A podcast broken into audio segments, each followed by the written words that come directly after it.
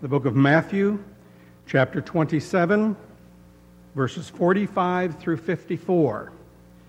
This is on page 880, 880 of the Pew Bibles.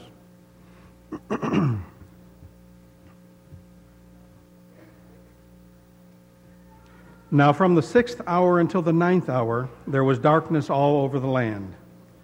And about the ninth hour, Jesus cried out with a loud voice, saying, Eli, Eli, lama sabachthani.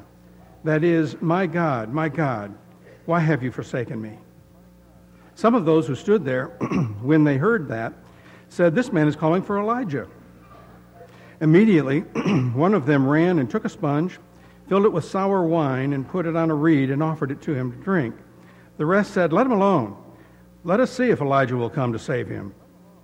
And Jesus cried out again with a loud voice and yielded up his spirit. Then, behold, the veil of the temple was torn in two from top to bottom, and the earth quaked, and the rocks were split, and the graves were open, and many bodies of the saints who had fallen asleep were raised. And coming out of the graves after his resurrection, they went into the holy city and appeared to many. So when the centurion and those that were with him, who were guarding Jesus, saw the earthquake and the things that had happened, they feared greatly, saying, Truly, this was the Son of God.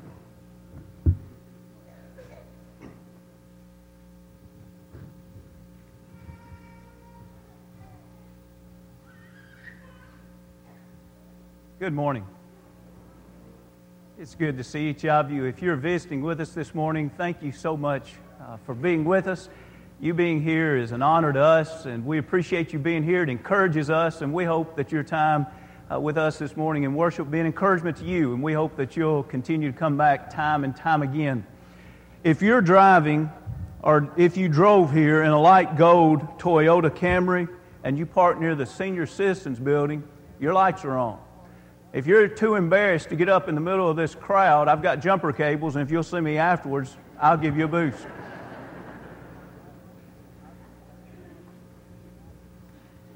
The little boy and his father were sitting in the auditorium before worship, and the boy was beginning to ask questions about the Lord's Supper, and the father was explaining to him about Christ's death, and he inquired more about the death, and he said it was an execution, and the little boy said, Well, who killed him? And, and the father said, Well, there were people that killed him. There were people that didn't like Jesus, and those people killed him. And the little boy's eyes got real big, and he looked over his left shoulder and then over his right shoulder, and he said, Was it these people? Well, now, when you think about it, it was these people. Every one of us are sinners are guilty of the death of Jesus Christ. Somewhere in a faraway land, at least far away from Mount Juliet, something happened that touched every one of us that live here today, or at least it could touch every one of us. It was a day that if you and I would have been in Jerusalem at that time, we would have no doubt said there was something eerie about that day. It would be some event that you and I would tell our children and our grandchildren as long as we lived. We would talk about the things that we saw that day in Jerusalem. You see, it was a day that was most unusual. Those events were done, we suppose, to prove that Jesus Christ was the Son of the living God. That may be that that fact is not a difficult thing for you to believe today. But not only as we reinforce the fact that He was the Son of God that died upon Calvary, I hope also it'll reinforce in each one of us why we should believe that and what these significant events that took place that day how they played out even in our life today. You see, when we think about just a few things leading up to Calvary, it's obvious that there was a problem ever since Jesus began his earthly ministry. And that problem was who is this man? And as a matter of fact, you remember he pulled his 12, the closest together. Do you think he asked them about who do men say that I am in Matthew the sixth chapter, just so he could fulfill a curiosity of, hey, what are others saying? Or do you think he was saying to them, Who are others saying that I am? so that he could also further that question by saying, Now who do you say that I am? They answered that question. They didn't make this up. They were telling the truth. Jesus said, Who do men say that I am? And they spoke up and said, Well, now, some say you're John the Baptist. Some say that you're Elijah or Jeremiah or one of the prophets. Think about that for just a moment. Jesus Christ the man of Galilee, the carpenter's son, the one that came in to this earth as God in flesh. He was clear in his identity from the very beginning, but yet all through the scriptures, what we find out is we find out people saying, Who is this man? We can't figure out if he's a prophet. We can't figure out if he's one of the past prophets, prophets reincarnated. We can't figure out exactly who is this man. When we go a little further over into Matthew, the 27th chapter, if you'll remember in verse 57, Caiaphas was bringing Jesus before the Sanhedrin council. And the very thing that he would stir up enough strife among the Sanhedrin council that a mob would begin to be formed that would yell, Crucify him, crucify him. Now listen to this carefully. This same town welcomed Jesus at the beginning of that week. As Jesus rode a donkey into town, they laid down the palm leaves and they bowed down to worship him, crying out, Hail, King of the Jews! Now, how could it be by the end of the week that these people would be so stirred up with anger and with envy and with wrath that they would be the mob that would be demanding Pilate, crucify him, crucify him? What's the turning point?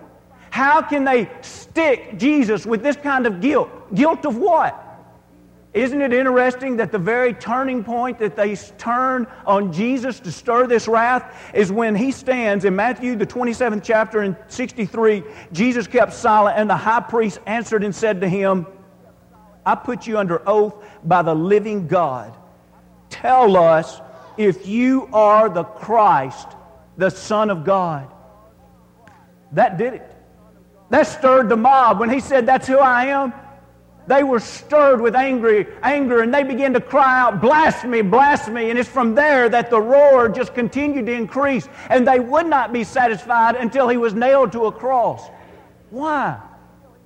Because there was always a struggle to figure out who is this man?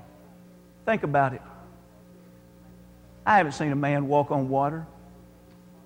Now, I have to tell you, as in our old auditorium area, they've been working on the area, if you've noticed, to put a screen in. To do that, they had to put a floor in what we think of as the old baptistry area. It's pretty neat to walk through that building while that was being done and see Don Vickers and Albert England just walking across what used to be water. Now, that's the closest I've ever seen in my mind to saying that's kind of what it looked like for Jesus. He walked on water. I've never seen anyone walk on water. You can imagine the people in his day and time. I've never seen someone walk on water. I've never seen someone take a leper and just cleanse him instantly. I've never seen the lame made to walk by a man's command. I've never seen the blind be able to see because he said it was so. Who is this man? He can stand before the very highest of the Jews with the greatest authority. And when he is finished, they look this big and he looks this big. Who is this man? He hasn't gone to our schools. He doesn't have the education of our people. Who is this man? If he is a devout Jew that demands attention, he has to be from Judea. He can't be from Galilee. Who is this man? It didn't stop here. In the text this morning, a few verses earlier, we read about Pilate. At least it's in this chapter. We didn't read it this morning. But even Pilate questions him in 11 of Matthew 27.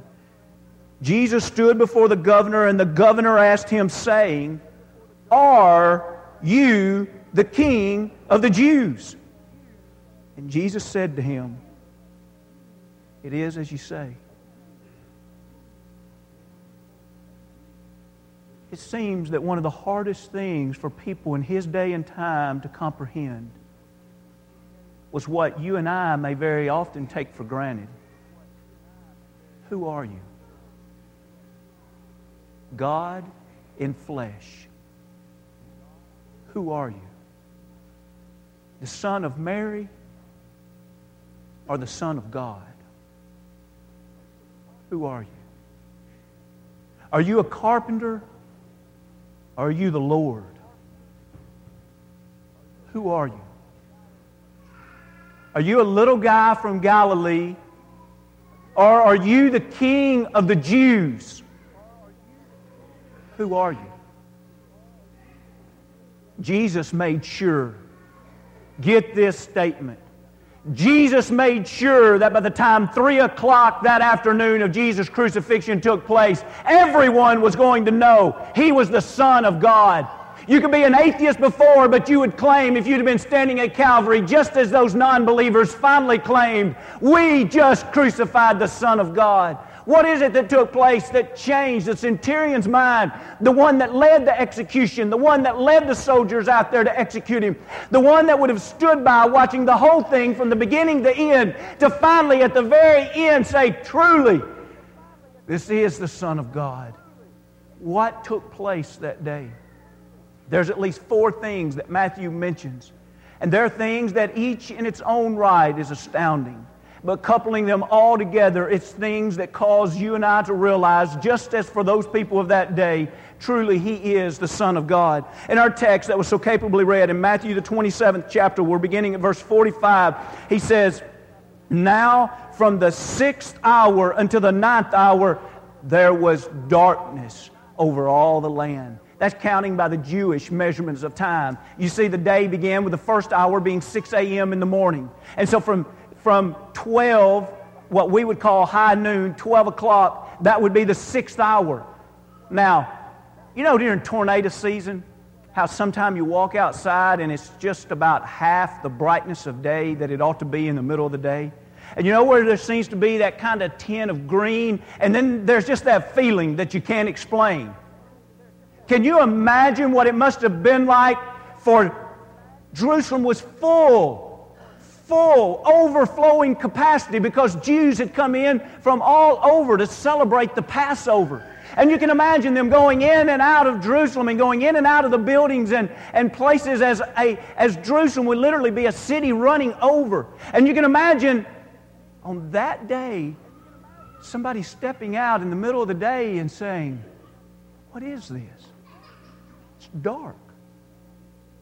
It's high noon and it's dark.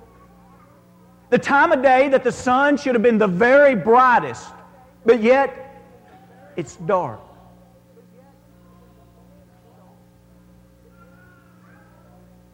We're not going to turn there, but I want you to think about this as we study each one of these.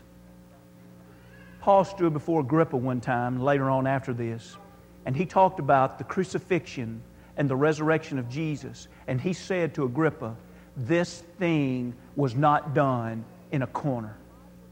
In other words, he was saying the life of Jesus Christ and the death of Jesus Christ and the resurrection of Jesus Christ took the attention of the world. Paul, what did you mean by that? Well, this is one example. No one in Jerusalem left that day saying this was just another everyday. Everyone would have told their kids and their grandkids as long as they would live, you wouldn't believe the day that I experienced one time. It began at the time that was high noon. Everything became completely dark. As a matter of fact, it was so significant. Turn back if you will, to Amos. Amos, the eighth chapter, he even talks about this as a part of prophecy, which would be almost 800 years before it actually took place. We read in Amos, the eighth chapter, beginning in verse 9 and 10, he says, and this is prophecy about Christ's death. He says, And it shall come to pass in that day, says the Lord God, that I will make the sun go down at noon, and I will darken the earth in broad daylight. I will turn your feast, that's the Passover they were celebrating, into mourning, and all your songs and lamentations. I'll bring sackcloth on every waist and baldness on every head. I'll make it like mourning for an only son, and its end like a bitter day. God tells them almost 800 years before it takes place when I get through with the human race on that day, the human race may have taken the life of my son, but no one, no one will miss the fact of the event and who it was. He's the Son of God. Now, I ask you this Did it prove to be true? Well, in the text this morning, we know that other non believers standing around declared at the end of this event that he was the Son of God. But it's interesting as we look even in secular writings, Tertullian was a man that was very much against Christianity. He used to go and, and sit and watch Christians as they would be taken before beasts and etc. And what he noticed was the calmness and, and the way that they would face the persecution that was upon them. He was converted to Jesus Christ because of this, and later he wrote about the Christian life as it was in that society. We're not talking about something that's in the Bible, we're talking about secular history. This happened in about 200 AD. In other words, this is somewhere around 170 years to 180 years after the death of Jesus Christ. And this is what he writes in the Apologeticum. He says, At the moment of Christ's death, the light departed from the sun. Now, if you notice in the scriptures, he missed that point. It really, the light departed at noon, and he didn't die until about 3 that day. But still, he's given secular history, which tells us it's not always accurate. But it's interesting that still, this many years later, he writes about it. But note the significance of what he's saying here. And the land was darkened at noonday, that's accurate, which wonder is related in your own annals and is preserved in your archives to this day. You see what Tertullius is saying? He's saying, listen, I can tell you about an event, but if you want to, you go back to your own history books. He's speaking to the people in that day and time. He says, Your own historians have, have documented this. They have written about this. What is it? It's the day that the earth went dark at noon and stayed dark for three hours. What about this darkness? Why was it dark?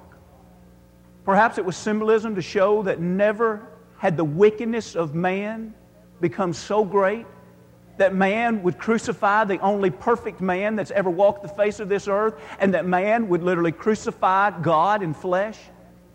Perhaps that's why God made it dark, made it dark. It was a symbolic statement of look at the wickedness of this day. Never had wickedness been more dark, never had it been greater than at this occasion. But I suggest to you something else. It was probably dark this day because of the spiritual battle that was taking place. I want to read to you two passages very quickly. They're on the overhead. Isaiah, the 59th chapter, verse 1 and 2. What separates us from God? Behold, the Lord's hand is not shortened that it cannot save, nor is his ear heavy that he cannot hear. But your iniquities have separated you from your God, and your sins have hidden his face from you, so that he will not hear. What is it that separates us from God? You ever felt lonely? You ever felt like God just wasn't there? You ever felt like you didn't know exactly what to do, that you had no direction in your life? It very well could be that you had that feeling for a purpose because you and God were separated because sin separates us from God. You better believe that if you felt lonely, God was lonely too because He's like a father with open arms that says, I want you to come home. I don't want you to be away from me. But you say, what separates us from God? It's sin that separates us from God. Let's go to 2 Corinthians 5 and 21 and notice who became our sin. 2 Corinthians 5 and 21 For he made him, that's Jesus, he made Jesus, who knew no sin, to be sin for us, that we might become the righteousness of God in him. Let that sink in. Why was that a dark day? The payment for the world of sin was being paid. Jesus became our sin. He paid our price, carrying our guilt. Why do you think Jesus cried out, Eli, Eli, lama sabachthani? Interpreted, My God, my God, why have you forsaken me? Never before had God been separated from Jesus. Jesus had not known an existence that had sin to separate them. They had always been one. And now, for the first time in Christ's existence, he was experiencing what it was to be absent from God. God, why are we not together anymore? It's a dark day spiritually because sin had separated Jesus from God Almighty. It's a great day spiritually because Him paying the price and that separation gave the opportunity for you and I to be reunited. I don't know all of the symbolism to the darkness, but I know this it's never been forgotten. It was an event that stopped the earth. We look a little further in Matthew, the 27th chapter, and we're skipping now to read verse 50, but what we want to especially notice is in verse 51 in the middle of the verses that we just skipped. It's the taunting of Jesus, it's the, the, the, making mockery of Jesus while he's still on the cross. Now we move to the end of this ninth hour, which would be three o'clock. And he says in verse 50, And Jesus cried out again with a loud voice and yielded up his spirit. We know two things that Jesus said at the end. Luke 23 tells us one of them is when he says, Into, my, into thy hands do I commend my spirit. You see, he was ready to go. He was ready to die. He was ready to stop being this sacrifice. He's ready to, to, to, go ahead and die and to be resurrected. And so he cries out at the end in a loud voice It is finished. But what takes place at that moment that he cries out, giving up the Holy Spirit, giving up his life? 51. Then behold, the veil of the temple was torn in two from the top to the bottom, and the earth quaked, and the rocks were split. If you will be turning back to Leviticus, the 16th chapter, and as you're turning there, we have it also on the overhead, I want you to think of the significance of this that really you and I will never be able to appreciate it in the same way of the people that were alive in that day and time.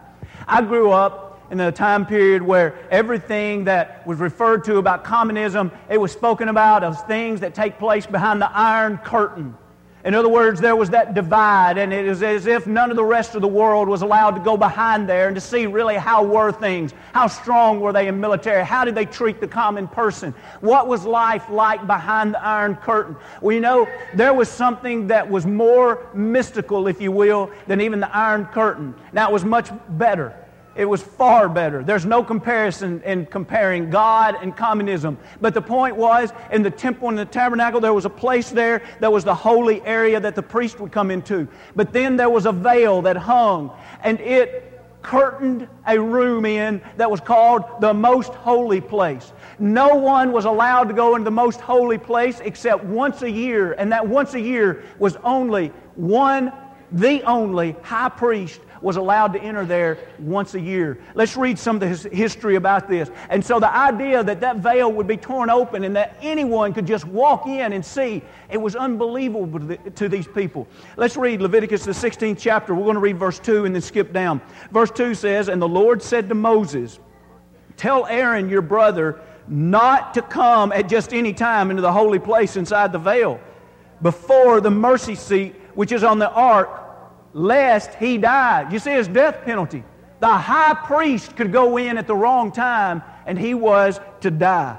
For I will appear in the cloud above the mercy seat. This was symbolically the presence of God. Let's read on in verse 15 and 16 and see a few more points here. Then he shall kill the goat of the sin offering, which is for the people, bring its blood inside the veil, do with that blood as he did with the blood of the bull, and sprinkle it on the mercy seat and before the mercy seat. So he shall make atonement. Now that's the key word here. What did it mean whenever the veil rent from the top to the bottom? It deals with atonement. He shall make atonement for the holy place because of the uncleanliness of the children of Israel and because of their transgressions for all their sins. So he shall do for the tabernacle of the meeting which remains among them in the midst of the uncleanness. The high priest would go in once a year and he would take three animals. The bullock, the blood would be shed for the bullock so that he could make atonement for his own sins because he had to be cleansed before he could offer the atonement for the sins of all the people. There would be two goats or two sheep brought in. One in a very symbolic fashion, would become the scapegoat. And that goat would be let out in the wilderness and let go. But another would be the goat that would carry its blood as atonement for all of the people. And once the high priest had made his own atonement so that he was worthy to go into the high priest, then this blood of this other goat would be slain and it would be taken in. And once a year, the atonement for all of the people would be made. No one was ever allowed behind that veil. No one had ever seen behind that veil unless you were a high priest once a year because no one was worthy to come before the presence of God. What an awesome story to realize that when Jesus died on the cross, meaning that God ripped the veil from top to bottom, not from bottom to top. God ripped that veil because of His Son's blood, inviting us to His presence. Look with me, if you will, to Hebrews, the ninth chapter. Notice how it's explained in Hebrews. Hebrews, the ninth chapter, we're going to read verse 11 and 12. He says, But Christ came as high priest. That's why he came as high priest to offer blood as an atonement for us of the good things to come with the greater and more perfect tabernacle, not made with hands, that is, not of this creation, not with the blood of goats and calves, but with his own blood he entered the most holy place once for all and having obtained eternal redemption. What does this mean? He entered into the most holy place. Before Jesus went to the cross, did he demand that he be allowed to go back into the most holy? Think about it. Jesus Christ walked on this earth and he never went into the most holy place. Only the high priest was allowed to go into the holy place. But once he died upon the cross, at the very time he cried out, It is finished. The veil rent from top to bottom because through his death, he entered into the presence of God on behalf of every one of us. Now, read and greatly appreciate this next chapter, the 10th chapter of Hebrews, verse 19 and following. Look at these verses and please appreciate them for what they're worth. Therefore, brethren, having boldness to enter the holiest. Wait a minute, I can't go in before the presence of God. I'm not a high priest. You're a priest now. Jesus is that high priest, and now everyone has the right. Why do we not pray through a priest? Why do we not confess sins through a priest? Why do we not worship God through another individual? Christ is the only mediator between us and God.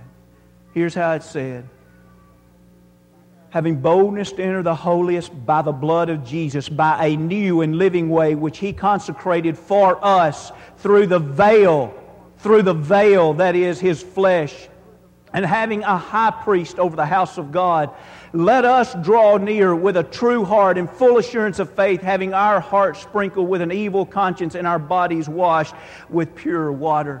Friends, the darkness reminds us of how wicked the deed was of that day and how Jesus paid the price for our sins. The veil rending in from the top to the bottom reminded everyone of that day. As you can imagine, word spread throughout Jerusalem. The veil is no longer there. God tore it down. Why? Because now everyone has the right to approach the throne of God. And then on that day, also, as we read in Matthew, the 27th chapter, we see as we read the rest of verse 51, 51 says, The veil of the temple was torn in two from top to bottom, and the earth quaked, and the rocks were split when we see the splitting of the rocks, that would be something that most of us would talk about for the rest of our life. I know some of our group that went to El Salvador a few years ago after the earthquake, some of you were standing on the site where you were working and you said you felt the earthquake again. Gets your attention, doesn't it? Can you imagine standing there watching Jesus on the cross and you've watched him hang there?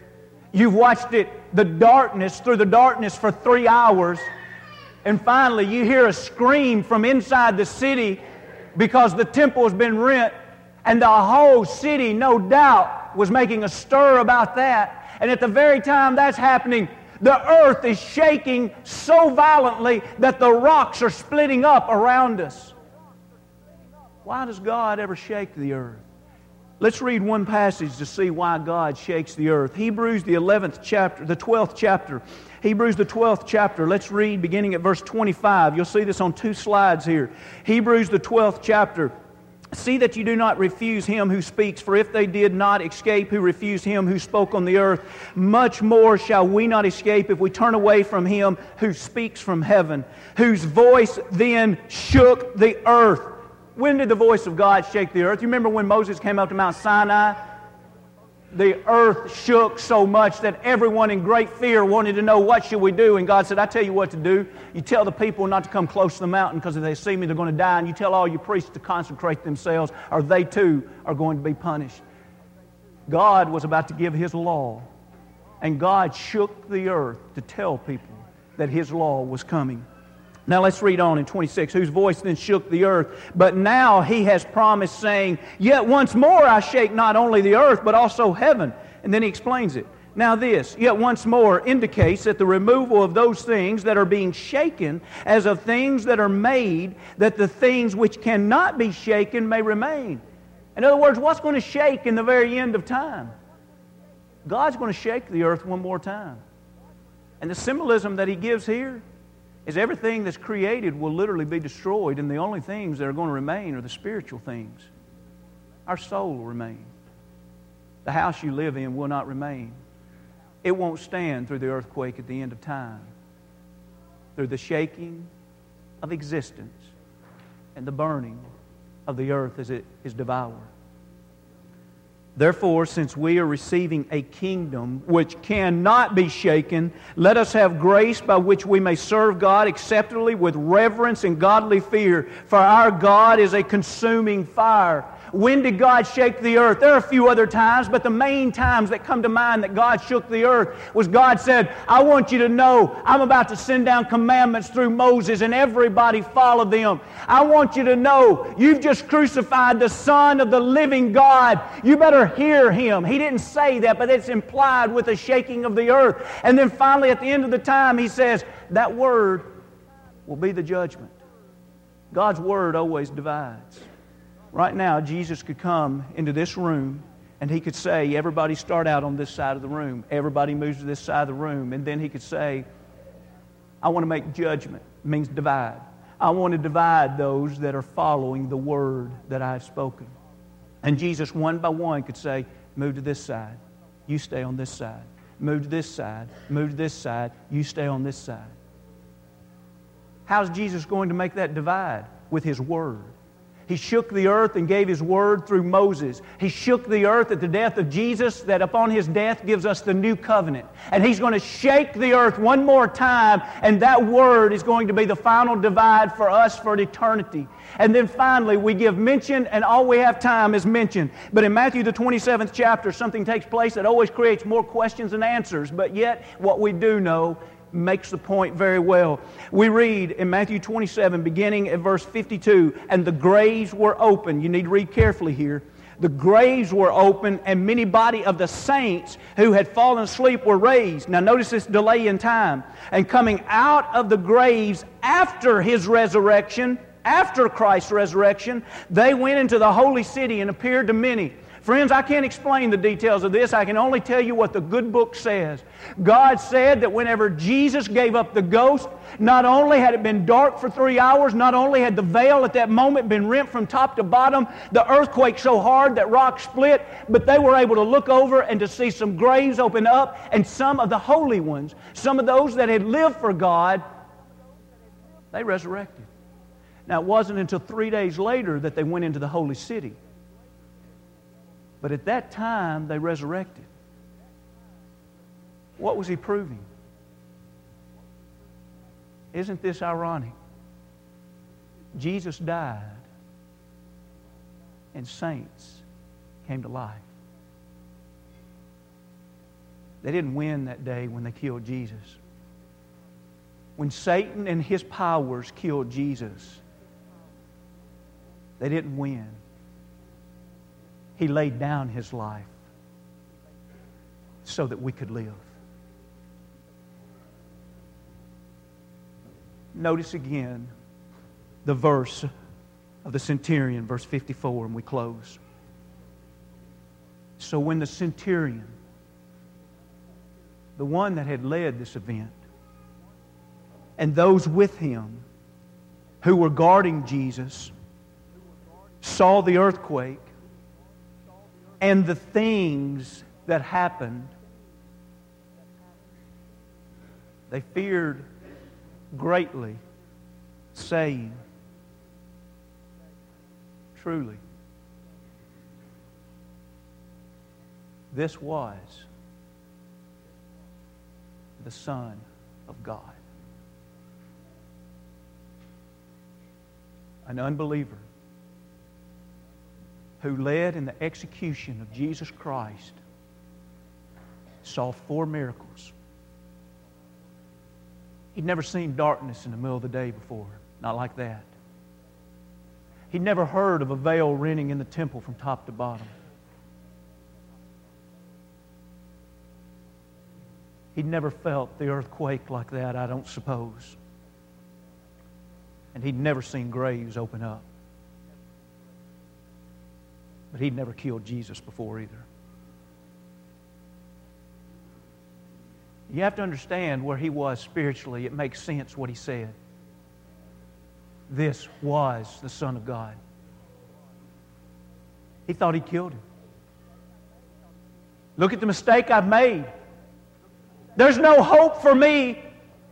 I just killed the Son of God. Have you ever woken up one morning and you said to yourself, What did I do last night? There's no hope for me. What have I've been doing the last year of my life? What have I done with my life? There's no hope for me. Almost as if in our mind we have slain the Son of God and our sins did. But we speak of it sometime in past tense. This was the Son of God. And friends, I want to tell you this morning that great centurion had plenty of opportunities after that to be redeemed. Acts, the second chapter, Paul stood and he preached to the very Jews that were guilty of crucifying Jesus. He wasn't dead, he told them he is alive this morning, I plead with you. He's alive. And your life can be different if it's not what it ought to be. Not by your goodness, but because of God's goodness. Because of His grace and His mercy and the sacrifice of His Son. It was one of the darkest days in human history. And it brought some of the greatest hope that you and I will ever know this morning.